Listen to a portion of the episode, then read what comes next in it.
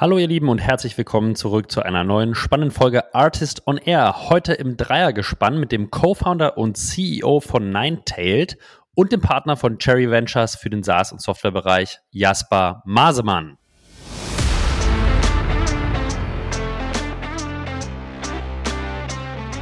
Ich glaube also auch, was, äh, was Jasper meinte, ne? es ist halt eine Zeit, ein Zeitaufwand, das ist ein Zweitinvestment. Ne? Deswegen war es uns auch ganz klar, das ist halt ein initialer Investment, also Product Marketing, äh, SEO, Demand Gen, ähm, einfach weil es braucht Zeit. Ne? Äh, es braucht Zeit, damit man halt diese Authority hat. Äh, die bekommt man dann am Ende halt auch relativ schnell. Also äh, nach sechs Monaten sieht man schon die ersten Ergebnisse. Aber wir haben zum Beispiel ab den zwölften Monat also wirklich halt den, den Sprung gesehen. Ne?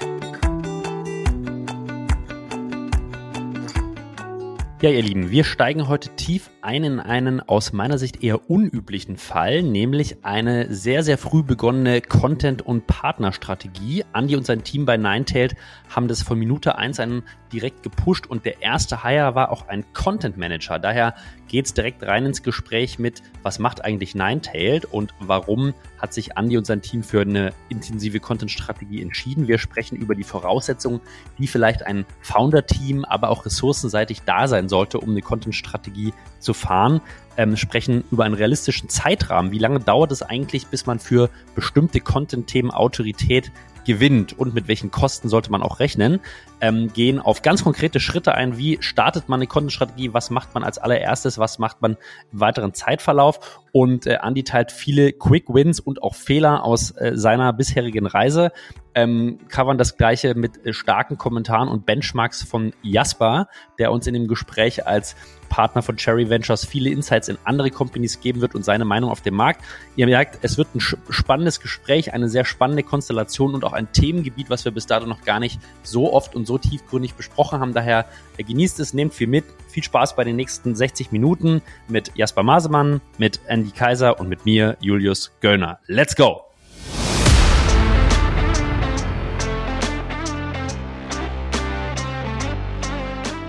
Artist on Air, der SaaS-Podcast für den deutschsprachigen Raum.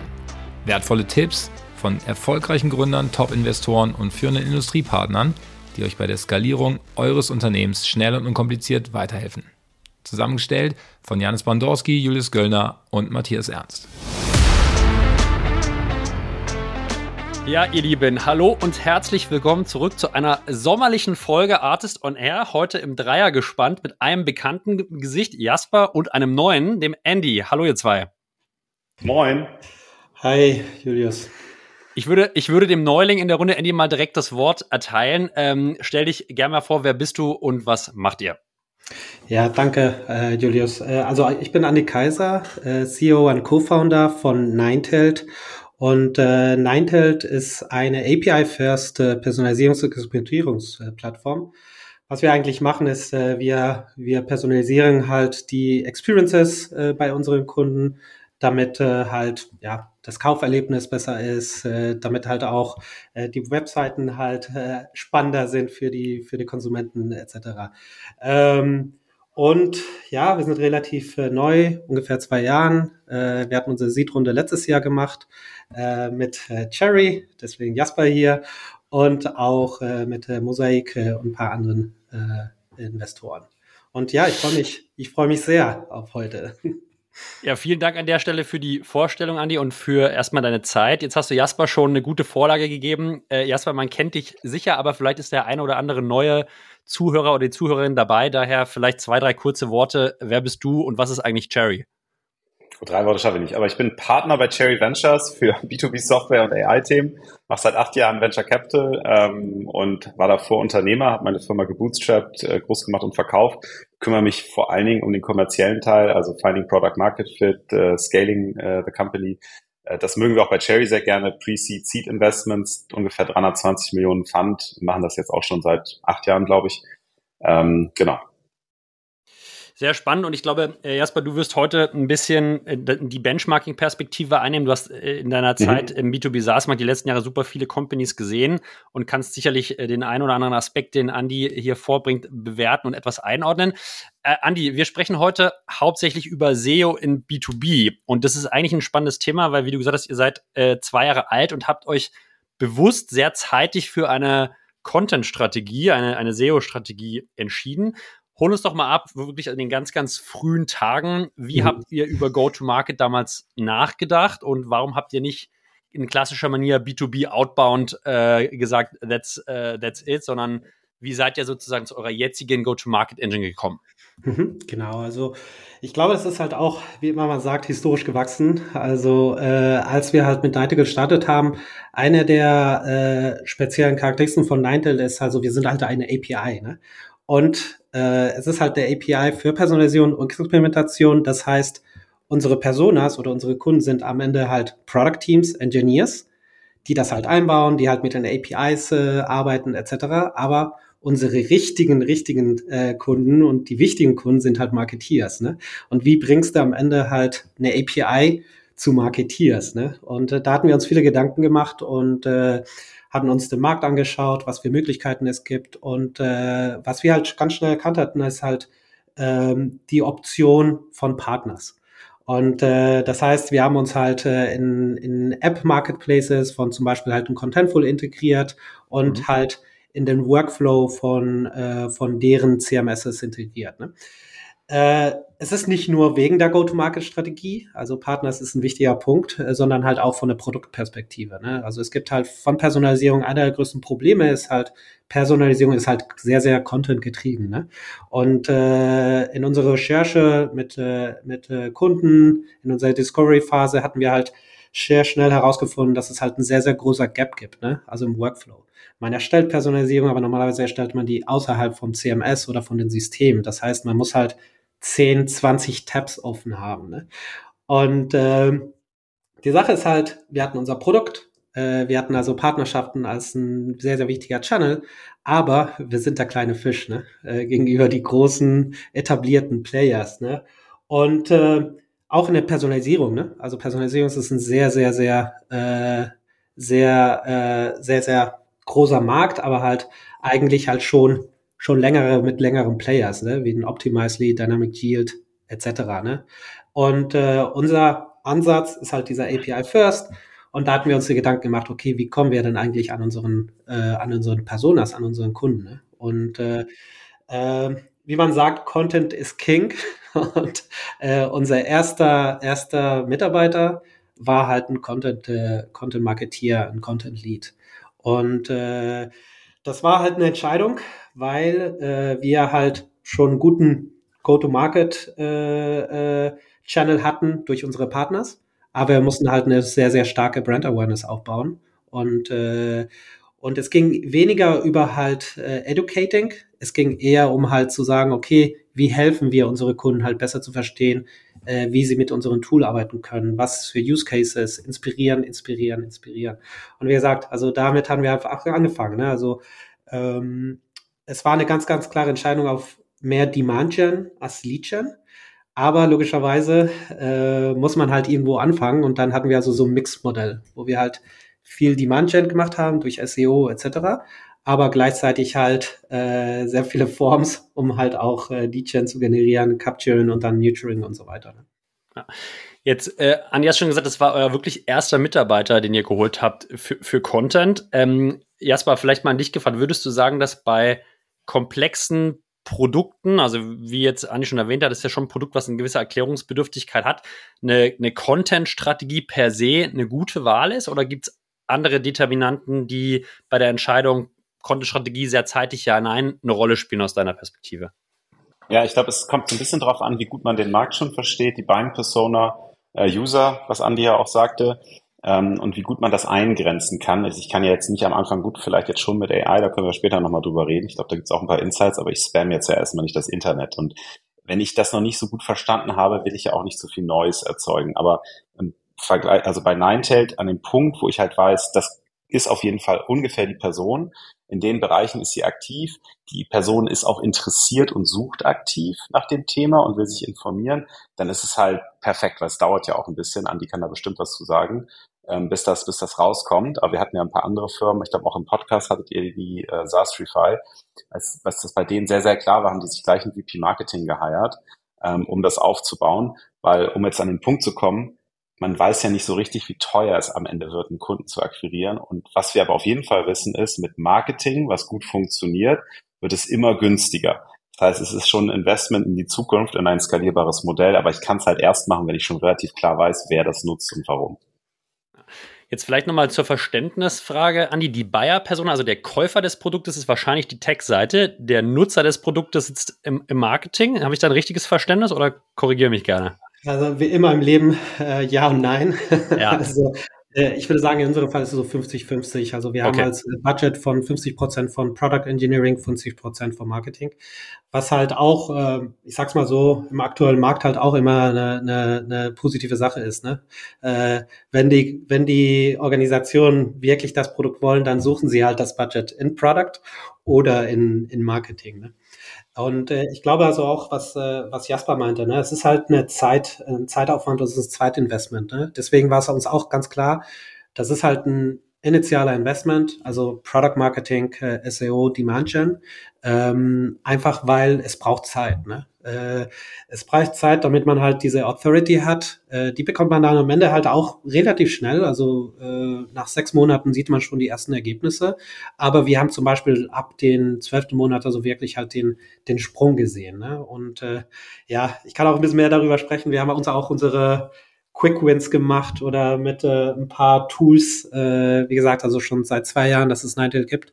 Und schon von Anfang an hatten wir sehr viel mit Generative AI gemacht. Ne? Also äh, und sehr, sehr viele Learnings auch noch damit gemacht. Ne? Da können wir direkt, also da können wir gleich mal rein. Ich würde vielleicht einmal noch kurz diesen Entscheidungspunkt thematisieren, Andi. Ja? Also es ist ja jetzt gerade in, einem, in einer Company, die vielleicht mit externem Kapital finanziert ist, ja schon eine ganz schöne, eine mutige Wette. Ja, also wie du sagst, der erwartete Payback kommt ja erst in sechs, neun, zwölf Monaten. Ich weiß nicht, wie habt ihr drüber nachgedacht damals? Wie, wie lange müsst ihr vorfinanzieren, bis ihr erste Effekte, was war eure Hypothese, wann seht ihr Effekte? Und wie habt ihr vielleicht das auch euren damaligen, wahrscheinlich Business Angels in der Stage noch, wie habt ihr das euren Investoren verkauft, dass ihr sicher seid, dass diese Wette, dass diese Wette aufgehen wird? Ja. Ich glaube, äh, es ist ja auch immer eine Sache, wie halt auch das Founder-Team aufgebaut ist, ne? Und halt welche, äh, welche Stärken das Founder-Team hat, ne? Also in unserem Fall, also äh, äh, mein initialer Co-Founder äh, Alex äh, ist CTO, aber davor hatten wir uns in der vorigen Startup kennengelernt. Äh, ich als äh, äh Head of Product, er als CEO, also ein CTO, mhm. der Geschäftsführer ist, mhm. so auch finden. Und äh, was, äh, was halt so unsere Stärke war, halt, äh, wir sind sehr, sehr, sehr produktgetrieben, aber wichtiger, wir sind halt sehr, sehr customer-centric Team und halt auch in, äh, von Technologien getrieben, etc. Ne?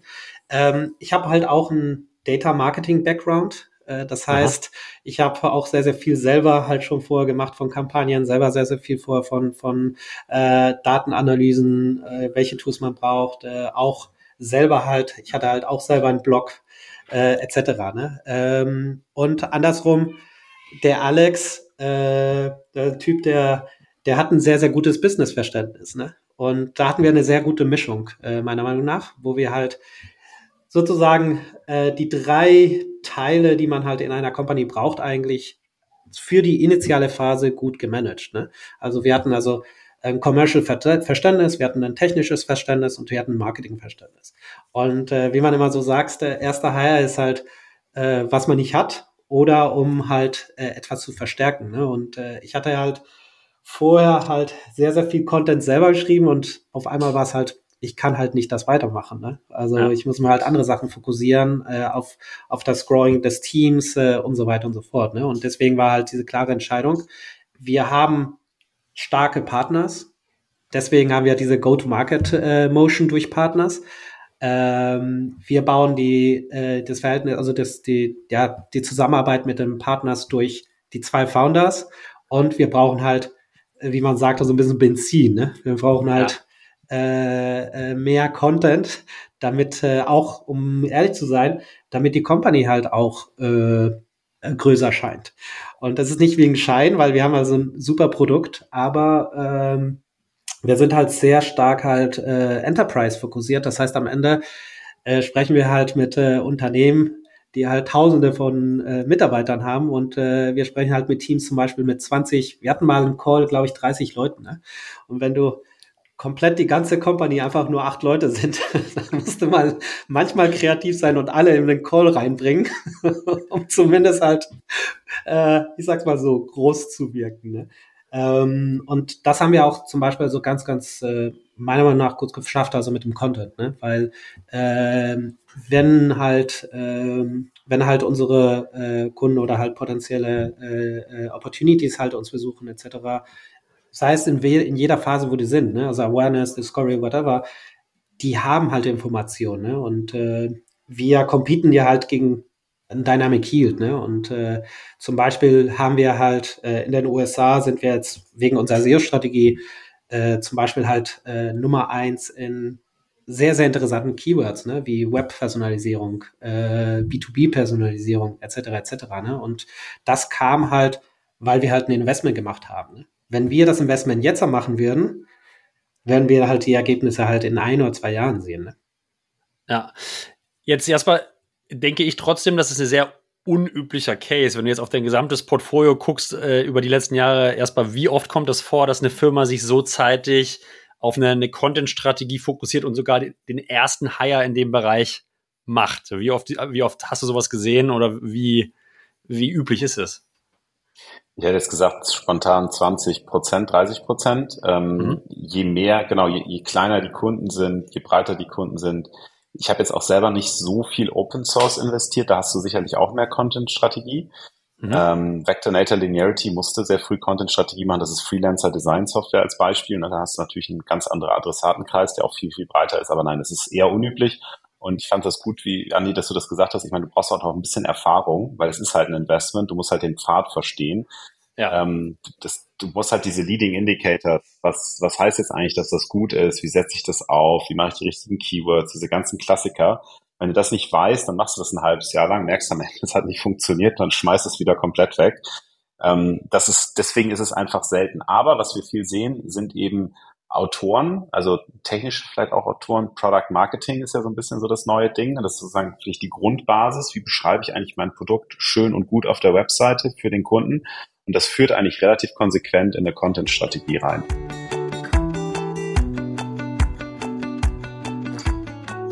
Ja, Andy und sein Team haben es sehr erfolgreich geschafft, eine mächtige Content- und Inbound-Strategie aufzubauen. Und noch mächtiger wird es natürlich, wenn man on top noch ein Sales-Team draufsetzt. An dieser Stelle ein Hinweis auf unseren aktuellen Partner Highrise. Highrise hilft Sales-Teams wachsender SaaS-Firmen, zwei ihrer größten Herausforderungen zu lösen die richtigen Talente effizient zu finden und bestehende Sales-Teams effektiv zu trainieren. Insbesondere dieses Jahr wollen viele Unternehmen wachsen, indem sie ihre Vertriebsteams durch Training effizienter machen.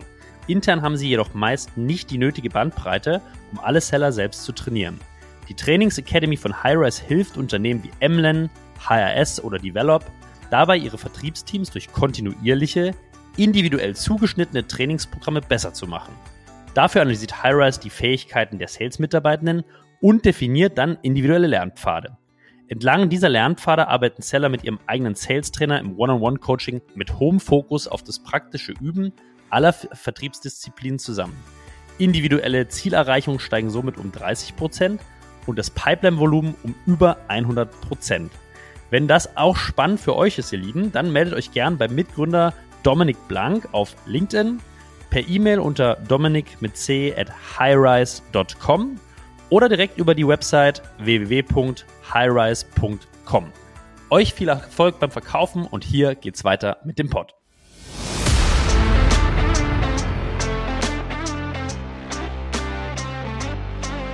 Mhm.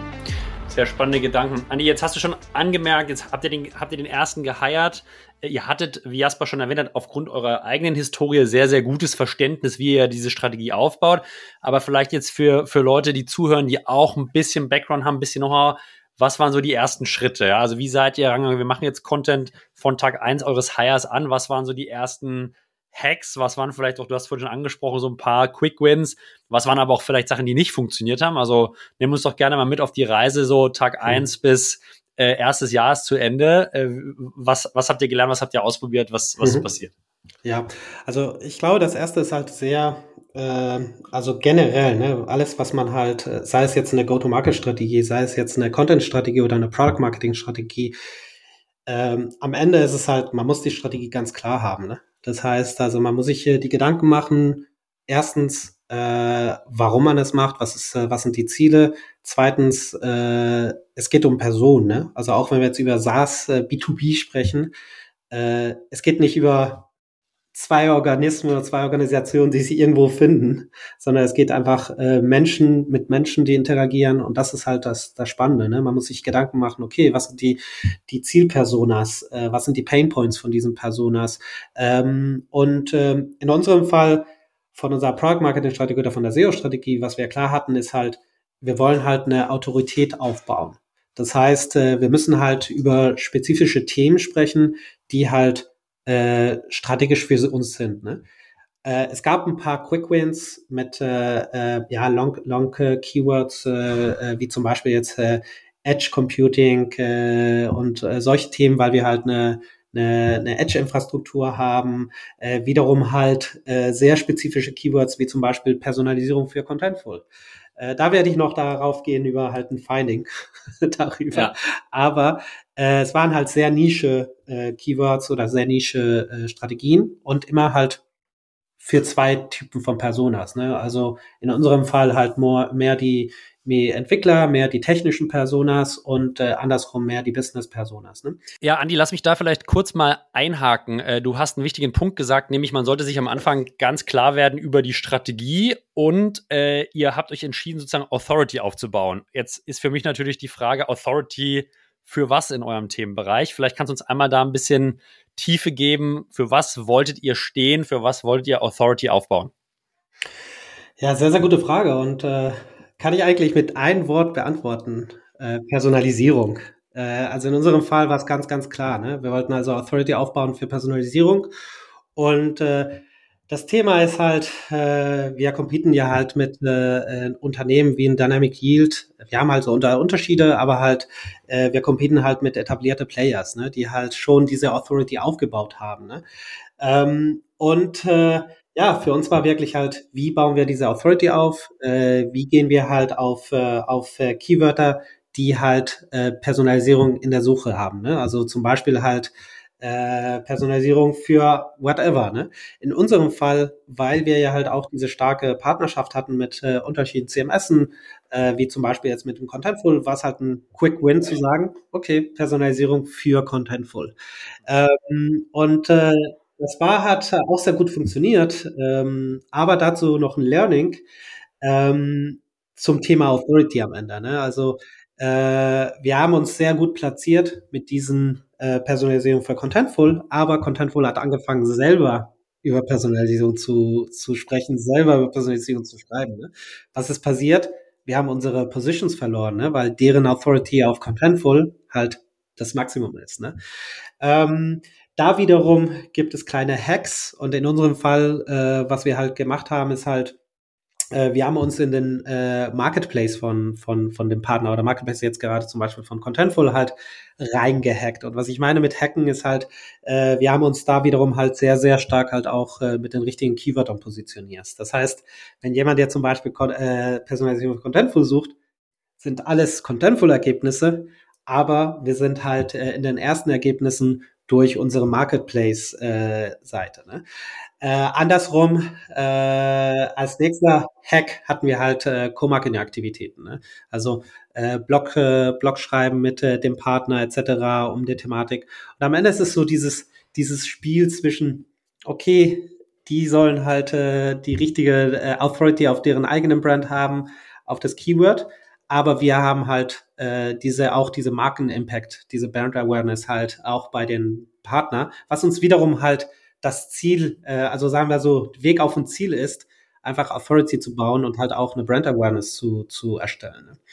Quasi so ein bisschen das trojanische Pferd, ja. Das Suchergebnis war dann wirklich eigentlich eins von Contentful, aber es war halt der Contentful Marketplace Ergebnis, wo ihr wiederum im Marktplatz die erste Applikation war, die dann oben stand. Habe ich das richtig verstanden? Hast richtig verstanden. Am Ende sind wir äh, Frenemies äh, oder halt, ich sag's mal so, Partners. Ne?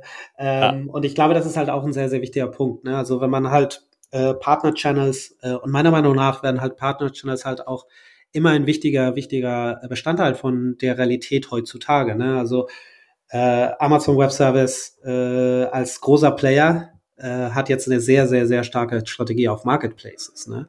Ähm, ja es ist halt äh, von den großen Players eine krasse, klare Strategie. Sie können nicht alles machen, also äh, brauchen sie halt spezialisierte äh, Partners, die halt äh, am Ende halt die Use Cases im Globalen halt für deren Kunden lösen. Ne? Und äh, andersrum, wenn wir halt von der Technik sehen oder technischen Hintergrund, also Composability oder Composable Solutions ist halt auch ein sehr, sehr starker Trend heutzutage. Ne? Und da wiederum Partnerschaft ist halt die Basis davon. Ne? Eine Frage vielleicht an der Stelle an dich, Jasper. Ähm, jetzt hat Andi vorhin schon selber gesagt, der Space ist jetzt nicht unkompetitiv. Es gibt da mehrere Player und es ist ein harter Wettbewerb.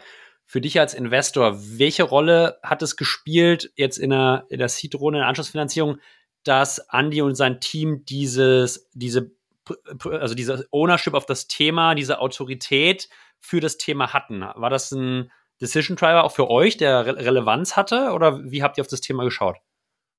Also ich glaube, viel wichtiger als die Ownership war auch das Verständnis. Also nicht nur das Verständnis für so den initialen Batch, also dass du einfach ein Kundenfeedback hast, dass du, dass du siehst, die Kunden wollen das in der Partnerschaft zusammen, sondern einfach den Pfad, den du danach aufmachst, wie die Firma größer wird. Das hat mich schon sehr beeindruckt. Also da ist natürlich wahnsinnig viel technisches Verständnis auf Alex Seite, aber eben auch Andys Seite.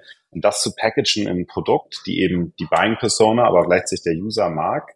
Und dass das aber on top of Headless CMS kommt und die Headless CMS das nicht so bauen können, das hat uns schon sehr fasziniert. Also es ist eben nicht nur einfach, guck mal hier, kleines Produkt kaufen, wir haben Umsatz, wir freuen uns alle, sondern da ist einfach noch viel, viel mehr dahinter, was man daraus bauen kann.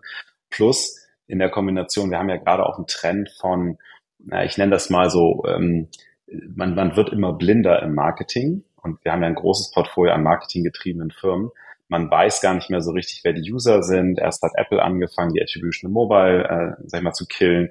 Geht jetzt immer weiter, Google macht so weiter. Und da ist einfach Ninetail genau am Puls, mit eigenen Daten, mit eigener Logik dem Kunden zu helfen, nicht nur, wie Andi das sagt, die Experiences zu gestalten, sondern auch einfach im Marketing mal zu sagen, guck mal, das ist die Person, die kaufen will, das zeigst du der und dann kannst du wieder schön AB, darf, darf man ja glaube ich nicht mehr sagen, Andi, aber A bis Z Testing machen und das Verstehen. Das ist eine ganz moderne Form des Marketings und das hat uns am meisten fasziniert, dass das Team das versteht und gleichzeitig diese Toolsets bauen kann.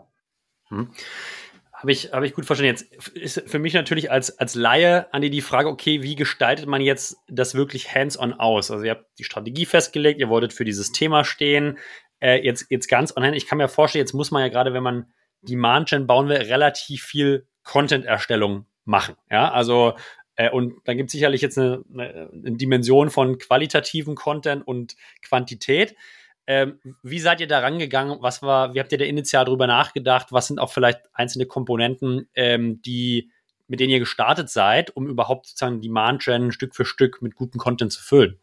Ja, genau. Das ist ja auch eine sehr, sehr gute Frage und ähm ich glaube, in unserem Fall hatten wir es sehr, sehr schnell identifiziert. Also es geht immer über Quality, mhm. also qualitativer Content aber es geht auch um, wie schnell man halt qualitativen Content generieren kann. Ne? Also mhm. äh, ich glaube, heutzutage ist es halt kein Geheimnis, äh, aber vor zwei Jahren haben wir also wirklich äh, also mit sehr, sehr vielen Generative AI gearbeitet, ähm, aber halt im Sinne von Ideen generieren, ne? äh, eher halt Outlines zu schreiben, äh, halt diesen Ideation-Prozess zu beschleunigen und daraus halt äh, schnell Qualität zu schreiben. Ne? Äh, am Ende hast du dann halt auch wiederum Möglichkeiten, äh, mehr qualitativen Content zu schreiben, wenn du zum Beispiel also mit Freelancers arbeitest. Ne?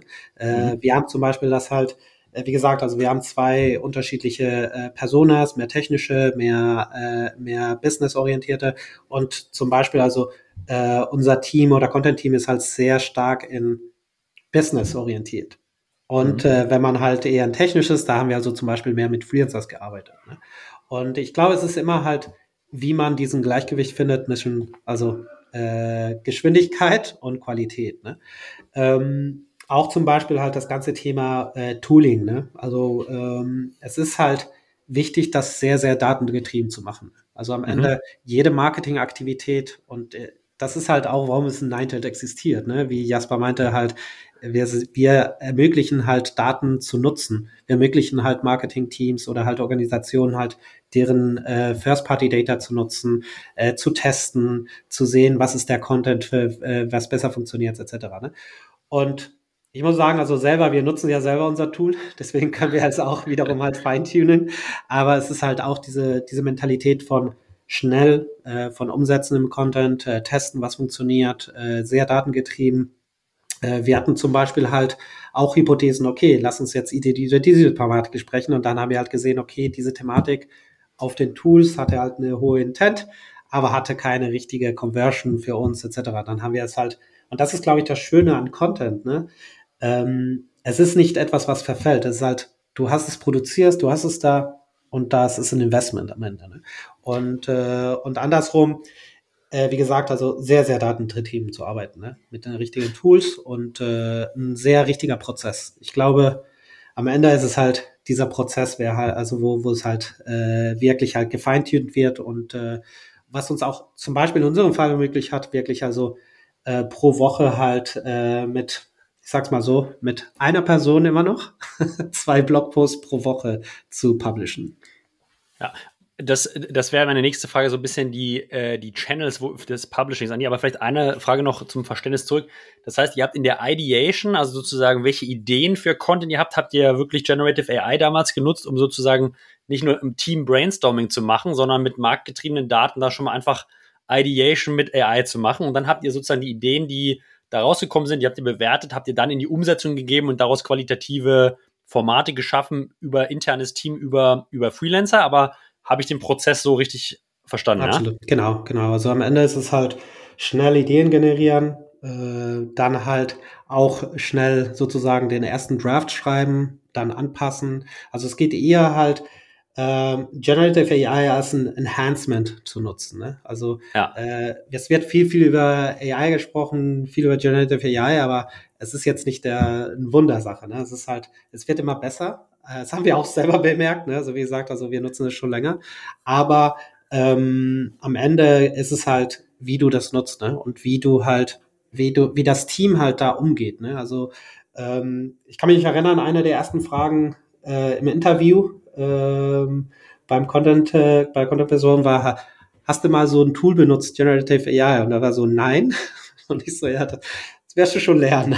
Nach, nach vier Wochen war es für ihn halt, okay, das ist das System. Bam, bam, bam. Und äh, okay. ich glaube, das ist halt, das ist halt auch das Spannende an, an der ganze Thematik jetzt mit Generative AI. Ne? Also wie werden die Tools halt benutzt, um halt die Prozesse, die Arbeit halt leichter zu machen. Ne? Und äh, da wiederum ist es halt, warum Ninetale halt auch so differenziert ist von anderen Personalisierungstools. Ne? Wir sind halt im Workflow integriert. Das heißt, man muss nicht irgendwie ein neues Tool lernen. Es ist halt so stark integriert, dass man halt die Insights hat. Man versteht, ah, okay, was kann man personalisieren. Äh, andersrum äh, kann man dann wiederum halt OpenAI oder was auch immer ist, halt, äh, um halt äh, Varianten zu schreiben und dann wiederum halt testen mit unserem System und dann halt die Ergebnisse sehen, ne? was funktioniert, was nicht funktioniert, etc. Ne? Und das ist am Ende halt eine Journey, eine Personalisierungsjourney, Solutions Journey, aber es ist am Ende äh, eine Art Prozess, äh, würde ich sagen. Bevor wir auf die, auf die Kanäle gleich eingehen, über die der Content ausgespielt wird, würde ich vielleicht mal die Chance nutzen und äh, an Jasper übergeben. Äh, das Thema Generative AI ist, glaube ich, äh, in den letzten Monaten zumindest auch beim letzten äh, Founder und der Founderin angekommen. Und an der Stelle vielleicht Hinweis, Jasper hat da einen extrem starken Podcast äh, seit ein paar Wochen. Äh, kann ich jedem ans Herz legen, wer sich mit dem Thema intensiv und viel beschäftigen möchte, ist definitiv hörenswert. Erstmal aber jetzt mit dem Push oder dieser medialen Welle und auch den Entwicklungen, die jetzt passiert sind. Ja, ähm, Andi hat gesagt, er hat äh, AI benutzt eher für den Ideation-Prozess. Sind wir mittlerweile an der Stelle, dass neben Ideation auch äh, die AI den kompletten Content erstellen kann? Oder sind wir aktuell noch nicht da? So, also wir können wir können schon eine ganze Menge erstellen. Das Problem an den Modellen aktuell ist, es nennt sich Unsupervised Learning. Das heißt, das Modell sucht irgendwelche Patterns im riesigen Internet raus und sagt halt, was ist das Common Knowledge, Common Belief und davon kriege ich einen Output, wenn ich eine Frage stelle. Aber es ist jetzt nicht unbedingt das, was Andy denkt, der richtige Output ist und was Andy gerne hätte. Und deswegen funktioniert es erstmal im ersten Schritt sehr, sehr gut im Ideation-Bereich. Bei Bildern ja genauso. Gibt es diese große Kritik an Midjourney.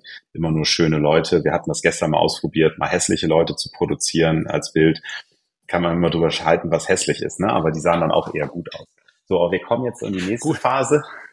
Gut aussehende hässliche Leute. Ich, ich schicke ich, ich schick, ich schick dir danach mal das Bild.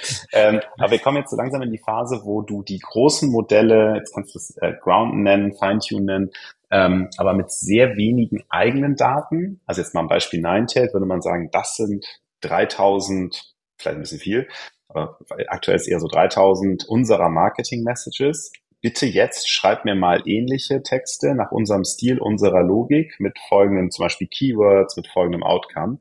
Und das ist jetzt die nächste Phase, das funktioniert sehr, sehr gut schon ähm, in früheren Modellen. Ähm, da muss man natürlich dann auch mehr zahlen und so ist alles experimentell. Ähm, so, und die nächste Phase danach wird eben sein, dass schon durch das reine Prompting, und das ist das Problem, ich kann jetzt ja an Midjourney einen relativ langen Prompt, also Text schreiben und sagen, bitte folgende Sachen im Bild beachten. Und Midjourney wird einfach einen Teil davon ignorieren. Das müssen wir jetzt nicht im Detail reingehen, aber es geht einfach nicht. Also ein bisschen diese Token Length und so weiter. Ähm, und das wird aber auch besser werden. Das heißt, ich werde einfach der AI sehr konkret sagen können, was ich haben möchte. Diese zwei Sachen sehen wir jetzt in der Entwicklung in den nächsten sechs Monaten. Und dann wird der Andi und das ganze Team wahnsinnig glücklich sein, weil dann haben sie halt viel mehr Kontrolle darunter. Und jetzt kann ich halt plötzlich anfangen zu experimentieren viel schneller. Das heißt, ich habe viel kürzere Prozesse, ich kriege mein Feedback vom Markt, ich produziere anderen Content. Ich rede hier nicht nur über Text, ich rede hier auch über Videos, ich rede hier über Bilder. Das kann man kombinieren. Ähm, und deswegen wird wahrscheinlich auch so eine Suite, so eine Plattform, ein Workflow Manager interessant werden, der mir hilft, das alles zu managen und das, den Feedback Loop irgendwie zu closen oder jetzt mal ganz äh, crazy zu werden. Ich hoffe, im Hintergrund ist nicht zu laut, hier wird gerade gebaut. Ähm, ich kann halt de facto, jemand kommt auf die Webseite, Ninetail identifiziert die, äh, die, die Person und dann wird der Content mehr oder weniger live kreiert, je nachdem, wie sich die Person bewegt und was für ein Typ dahinter ist. Das wird irgendwann schon möglich sein. Ob das dann erfolgreich ist, muss man mal in Experimenten gucken. Aber die Basis hat Ninetail und es wird irgendjemanden geben, der diese Infrastruktur macht, dass der Output auch funktioniert. Wenn Andi jetzt äh, das passiert, was Jasper gesagt hat, dass die Modelle, sage ich mal, spezialisierter werden und diese Content-Erstellung auch mit, mit weniger Datensätze des eigenen Inputs besser werden, siehst du die, die Gefahr, dass es zu einer inflationären Erstellung von, von gutem Content auch der Wettbewerber kommt und ihr so ein bisschen eigentlich das, wo eure USP und auch, glaube ich, ein sehr, sehr starker Vorteil liegt, dadurch geschwächt wird? Oder sagst du eher, das Instrumentarium zu nutzen, dafür braucht man schon sehr viel Skill und man muss immer noch eine übergeordnete Strategie haben, ähm, ist es eher für euch sehr, sehr hilfreich, weil ihr dadurch effizienter werdet. Also eher Opportunity oder eher Risiko der Schwächung eurer Position?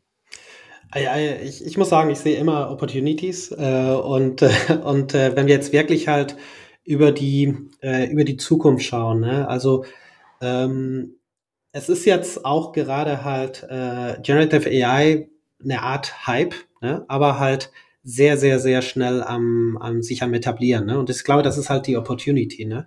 Ähm, was halt Generative AI und der ganze Prozess halt äh, für uns heißt, ist eigentlich, wir sind Teil von dieser Experimentierung. Wir sind halt ein Tool, um das halt erfolgreich umzusetzen. Ne? Ähm, am Ende, ähm, wie gesagt, also wir integrieren uns in die unterschiedlichen Tools. Wir können uns äh, am Ende halt äh, diesen Prozess halt mit Daten steuern. Und das ist halt, wo, wo wir unsere Opportunität sehen. Ne?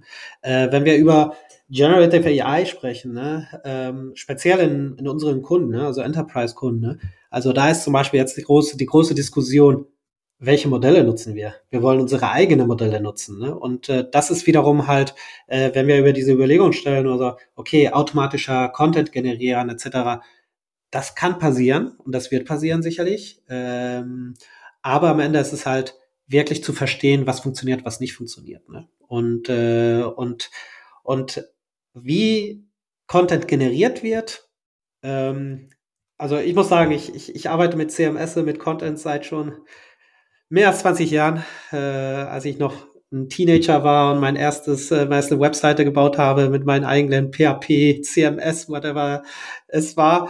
Und äh, am Ende Content ist halt äh, Bestandteil äh, des Internets. Ne? Und äh, am Ende äh, das ganze Thema Content generieren war immer kost, also war sehr kostenintensiv. Ne? Ja. Also äh, wie gesagt, man braucht halt Teams, man braucht halt Spezialisten etc. Ne? Und das meiner Meinung nach, das äh, wird sich ganz stark in den nächsten Jahren ändern. Also Content-Generierung wird immer kosteneffizienter werden oder halt, äh, ich weiß nicht, ob wir billiger sagen sollten. Cost of Content. Cost of Content gehen auf jeden Fall äh, nach, nach unten. Äh, definitiv, das würde ich unterschreiben, Andi. Vielleicht gehen wir, gehen wir mal zurück sozusagen zum Framework. Also wir sind jetzt selber ein Gründer, wir haben uns entschieden, wir machen Content-Strategie, wir haben ein bisschen Background im Founder-Team, wir haben äh, uns entschieden, für welche Themen wir Autorität aufbauen wollen, haben Ideation-Prozess mit Generative AI gemacht, haben jetzt auch Content-Pieces produziert. Du hast schon eine Kategorie vorhin angesprochen, Blogposts, ja. Ähm, wie seid ihr rangegangen im nächsten Schritt? Wo wurde dieser Content dann ausgespielt? Wie habt ihr diesen Content ausgespielt? Wo ist dieser Content dauerhaft auffindbar? Nehmen wir es doch mal mit auf die Distribution-Seite. Genau.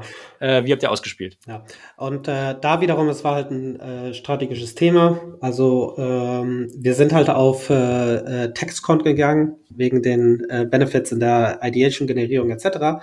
Ähm, aber andersrum, weil man halt äh, Text-Content halt sehr, sehr gut recyceln kann. Ne? Man mhm. kann das halt in unterschiedlichen Kanälen wie Social Media äh, recyceln. Äh, man kann das halt wiederum halt in, äh, in bei anderen äh, recyceln, das heißt solche Blogposts, äh, whatever. Also am Ende ich glaube, dass das Interessante am Content und äh, wiederum, es geht um halt immer wieder halt qualitativer Content. Ne? Qualitativer Content kann sehr gut halt in unterschiedlichen ähm, ja, in unterschiedlichen Kanälen halt recycelt werden. Ne? Wenn das äh, wenn das das richtige Wort ist, ne? aber halt eigentlich wirklich, es ist wie, wie zum Beispiel jetzt äh, äh, dieser Podcast, ne? Man kann halt Schnitte und dann halt einen Teil davon halt äh, äh wiederum halt in Social Media anzeigen. Ne? Man kann halt einfach halt ein Hintergrundbild äh, generieren und dann hast du halt auch wiederum halt eine Art Video. Ne? Man kann also wirklich sehr, sehr viel spielen ne, mit dem Content und das ist, glaube ich, das Wichtigste. Ne? Also nicht diese klassische, klassischer Gedanke, ich mache ein Content für einen Kanal. Mhm. Content ist immer für alle Kanäle gedacht. Ne? Und zum Beispiel in unserem Fall, ähm, wir generieren halt auch Content für äh, wie gesagt, also um, um, unsere Kunden zu inspirieren. Das heißt, wir äh, machen halt auch, wie kann man halt unterschiedliche Cases lösen. Ne? Diese Cases werden dann wiederum halt bei Sales äh, geshared, damit Sales halt Enablement hat und halt wiederum halt äh, besser das Produkt verkaufen kann, etc. Ne? Also am Ende geht es um wirklich halt äh, Content intern und extern zu nutzen. Habe ich verstanden. Anni, gebe ich mich in dem Fall noch nicht zufrieden. Äh, ich würde gern ganz konkret mal wissen, sozusagen Kanäle. Also ich, ich bin jetzt wirklich Early Stage, ich fange an. Äh, was würdest du sagen, was, was sollte ich machen? Sollte ich sozusagen mich fokussieren und erstmal äh, den Content nutzen für Channel 1 Blog und dann nehme ich den Content, verstehe ich total, recycle den und mache LinkedIn oder soll ich danach ein E-Mail-Newsletter bauen oder soll ich danach äh, Instagram machen oder TikTok? Hängt natürlich von der Buyer-Persona ab, aber jetzt nehmen wir mal eure Buyer-Personas. Genau. Was war sozusagen die Klaviatur ähm, oder die Sequenz, äh, wie ihr da rangegangen mhm. seid, oder die, die Priorität der Kanäle, lass es uns so nennen. Ja, nee, perfekt, sehr, sehr guter Punkt. Ähm, ich glaube, es ist, hängt immer, wie du gesagt hast, also abhängig von, von der Buyer-Persona. Äh, in unserem Fall äh, sind wir einen sehr klassischen Weg gegangen. Ne? Also äh, wir haben unser Blogpost, dann äh, recyceln wir das halt in Social Media und als ein dritter Schritt äh, nutzen wir das halt wiederum halt äh, für die Newsletter etc. Ähm, und Social Media wahrscheinlich LinkedIn vermute ich in eurem genau, Fall, oder? Genau, LinkedIn und Twitter in unserem Fall. Also eigentlich äh, auch kein Geheimnis. LinkedIn mehr für für für Business-Leute äh, oder Business-Profile, sage ich mal so, und oder Business-Buyer und äh, äh, Twitter mehr für für für Developer. Okay, verstanden. Würdest du sagen, Jasper, ähm, äh, das, das, das macht im, im, in der Priorität Sinn? Also ist Blog, ich, man liest ja ab und zu mal, Blog ist tot, ja. Äh, äh, ich, ich, ich formuliere mal ein bisschen reißerisch, aber würde man das äh, heute 2023 in gleicher Manier machen, Jasper? Oder siehst du das in anderen Companies auch, dass Blog immer noch hochrelevant ist, um zumindest einen Anker zu schaffen mit Longtext, mit, mit viel Fülle, mit, mit, mit Tiefe im, im Content? Wie wichtig ist Blog? Tja, ich weiß nicht, ob das Blog heißt, ne? aber was wir schon haben, sind Firmen, wo, also ich würde es gar nicht mal erklärungsbedürftig nennen, aber einfach der Wunsch nach Wissen bei bestimmten Leuten ist, weil die einfach bisher noch nicht unterstützt wurden. Also wo eigentlich der typische Engineer, Computer Scientist wahnsinnig viel findet oder Data Scientist im Internet, findet eben vielleicht der Marketier zu modernen Methoden nichts. Oder wenn ich im Industriebereich arbeite, im Wholesale, Supply Chain, diese ganzen ganzen Sachen, die einfach noch nicht so richtig digitalisiert sind, da kannst du schon noch viel mit Procurement, äh, viel mit Content machen. Ich glaube, da hat es mit SaaS auch zugesprochen. Das ist, das ist wirklich wichtig. Da willst du auch längeren Content haben, da kannst du Videos nutzen. Ähm, und es ist zum Beispiel auch als Marketingstrategie, Videos, Erklärvideos zu machen, schon noch da. Ähm, zum Teil hängt es dann sehr am Gründer, zum Teil ist es auch fast egal. Hauptsache, man, man macht den Content gut. Ähm, aber zum Beispiel das Thema LinkedIn ist ja, eine, ist ja eine gute Kombination von beiden. Also ich spam ja, ja nicht einfach nur, hallo, bin hier bei LinkedIn, sondern ich habe ja immer ein, ein Piece of Information dahinter. Jetzt hattest du vorhin ein spannendes Thema, äh, spannendes Thema angesprochen, nämlich Partnerships, ja, und wie wichtig auch in der frühen Phase Partnerships waren, was auch wiederum für mich nach vielen Gesprächen sehr spannend ist, weil normalerweise das Thema so Partnerships immer so Post-Series A kommt und man braucht äh, gewissen Product Market. Jetzt hast du schon gesagt, ihr habt relativ zeitnah Partnerships fokussiert. Ähm, wie, wie seid ihr daran gegangen? Ihr habt ja sicherlich auch Co-branded Content gemacht, das hast du vorhin erwähnt. Äh, wie seid ihr aber generell, wie habt ihr über das Thema Partnerships nachgedacht? Also wie seid ihr auf die zugegangen? Was war euer Ziel in der Interaktion mit denen als kleines Business mit den großen Plattformen, wie du schon angemeint hattest? Ja, also in unserem Fall war es halt auch so, dass wir halt ein ganz klaren äh, ja, Problem bei deren Kunden auch lösen. Ne? Äh, und wie gesagt, also Partnerschaft muss man halt so sehen, ähm, jede Company kann halt alles machen, aber äh, je, äh, wenn man alles macht, dann macht man nichts richtig. Ne? Und äh, am Ende, das ist halt das Spannende an den Partnerschaften. Ne? Also ähm, ähm, man muss das so sehen, wie ein bisschen so wie ein WordPress-Welt, äh, wo halt äh, alle kleineren, äh, ich sag's mal so, äh, Plugins halt Partners am Ende sind. Ne? Und äh, mhm. wir haben halt äh, in, in WordPress-Welt halt Ergebnis, also ich sag mal so, Success Stories wie WeCommerce, das war ja halt ein Plugin, ne? Oder halt äh, wiederum halt Elementor, äh, die jetzt fast größer sind als, äh, als ein WordPress. Ne? Und am Ende geht das halt in wirklich in diese Richtung von, ähm, man macht ein oder man löst ein Problem sehr, sehr gut. Also ist äh, der Partner äh, glücklich, die Kunden glücklich, etc. Ne? Ähm, wie man halt wiederum halt Partnerschaft halt groß macht, am Ende ist es halt, wie gesagt, also People to People. Äh, am Anfang äh, ist man ein bisschen, äh, ein bisschen lost in der Organisation, aber man baut halt die, die, das Verständnis über die andere Organisation auf, äh, etc. Ne? Und äh, ähm, ich glaube, am Ende ist es halt so, man muss halt auch wiederum halt äh, eine klare Strategie haben. Ne? Will man halt 100 Partner oder will man halt zum Beispiel zwei oder drei oder vier große Partners oder gute Partners. Ne? Und am Ende ist es halt wirklich äh, solche Entscheidungen zu treffen und äh, am Ende halt auch die Interface aufzubauen. Ne? Äh, initial bei uns ähm, hatten wir äh, mit unserem Partner halt sehr, sehr Founder getrieben. Ne? Äh, als wir die Seed-Runde gemacht haben, war das Wichtigste, am Ende halt wirklich halt, ich sag's mal so, Partnerschaft zu professionalisieren bei Nintel. Ne? Das heißt, wir haben halt einen Head of Partnership äh, äh, äh, reingehauen und so weiter und so fort, ne? der jetzt zum Beispiel halt diese Partnerschaften halt zum nächsten Level anbringen ist. Ne? Völlig, völliges Verständnis. Und wer sich zum Thema Partnerships reinhören will, es gibt zwei super spannende Folgen auch im Artist on Air. Eine unter anderem mit dem Rob Repolz, der gerade ein Partnership Operating System in den USA baut. Ähm, mich würde noch mal interessieren, ähm, wie habt ihr eure Partner in eure Content-Strategie integriert oder wie seid ihr mit dem Content, der für euch wichtig ist, in die vielleicht Content-Strategien eurer Partner reingekommen, Andy? Weil das ist ja, sag ich mal, der, der Teil, der, der, der sehr hochspannend für mich ist. Wie habt ihr gemeinsam mit denen dann Content generiert, der auch bei euch sehr gut in die Systematik reingepasst hat? Ja. Ähm, wiederum ist es auch ein bisschen so ein Opportunitätsthema. Ne? Mhm. Äh, äh, in unserem Fall äh, wussten wir, dass halt äh, mehrere von unseren Partnern halt Personalisierung als halt Thema haben in deren Content-Marketing-Strategie. Also war es halt einfach halt äh, mit denen halt äh, wirklich halt die Richtung zu bestimmen, halt Co-Marketing zu machen etc. Ne? Ähm, wiederum äh, mit äh, anderen Partners äh, war halt die Co-Marketing-Aktivitäten mehr, äh, ich sag's mal so, bei einem äh, Brand Awareness, beim äh, Link-Building-Topic, also zum Beispiel halt sehr technische äh, äh, Co-Marketing-Aktivitäten. Ne? Also äh, ich glaube, das ist halt auch das Spannende als Startup, wenn man halt mit mit anderen Startup halt kollaboriert, äh, wo man sich gegenseitig hilft etc. Und äh, am Ende geht es halt wirklich um diese Opportunitäten zu finden. Und wie gesagt, äh, je größer man wird, äh, dann muss man halt das mehr professionalisieren, äh, muss man halt äh, ganz klare Strategien haben. Und äh, ich glaube, das Wichtigste wirklich halt ähm, die Partners zu verstehen, also deren Strategie zu verstehen und andersrum halt äh, diese Win-Win-Situations zu generieren. Ne? Ja. Abschließende inhaltliche Frage, Jasper, an dich zu dem Punkt. Also, äh, Andy hat irgendwie Content-Strategie super early gemacht. Äh, hätte ich als Investor erstmal, hu, vorsichtig. Jetzt haben die auch noch Partnerships irgendwie super early angefangen. Bei dir müssen doch alle Alarmglocken angegangen sein. Äh, wie, wie hast du den Deal äh, in der Seed-Runde denn da intern durchbekommen? Ja, äh, musste ich nicht machen, hat Gott sei Dank ein Kollege gemacht. Okay. Ähm, nee, aber der, der, ich glaube, das Wichtige bei der ganzen Sache ist, du hast halt ein ganz klares Signal vom Markt gehabt, von den Partnern, dass die es unbedingt machen wollen.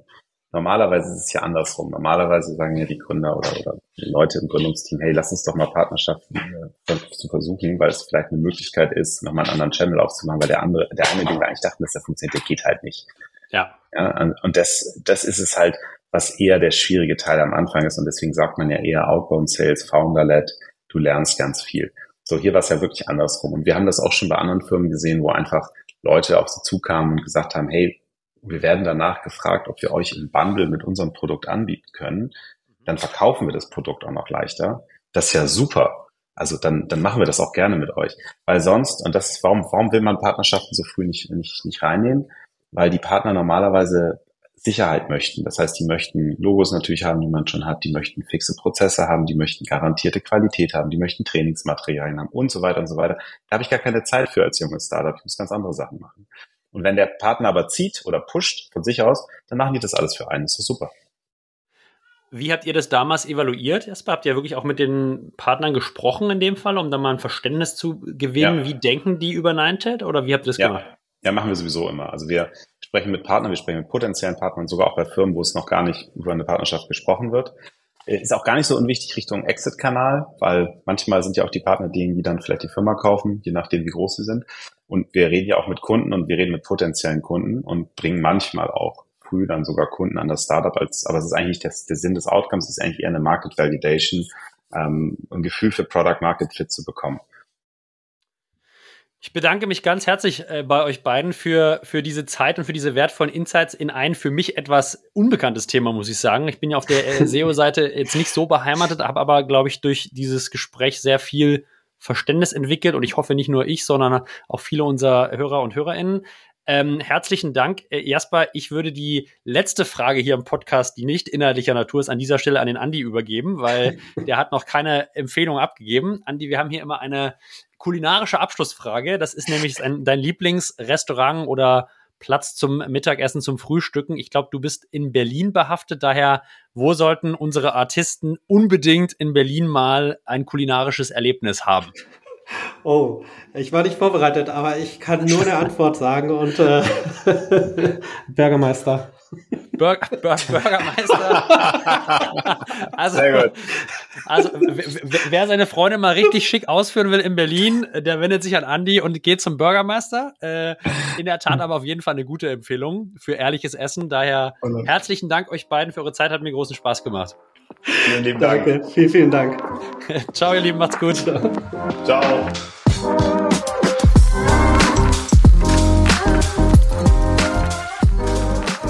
Ja, ihr Lieben, das war's für diese Episode. Ich hoffe, ihr hattet Spaß und habt auch was gelernt. Wer Lust hat, Jasper mal live zu erleben, den lade ich ein zum Artist Summit am 12.10. in Berlin. Jasper wird zusammen mit einem spannenden anderen Founder aus dem Cherry Portfolio einen Workshop, ein Roundtable geben. Alle Infos zum Artist Summit findet ihr wie immer auf www.artist.net. Euch wünsche ich allen einen erfolgreichen weiteren Verlauf der Woche, erfolgreiches Bauen, ein paar schöne Sommertage und bedanke mich ganz herzlich bei Andy Kaiser, CEO und Co-Founder von Ninetailed und bei Jasper Masemann, Partner bei Cherry Ventures. Ciao und bis zum nächsten Mal. Der Julius.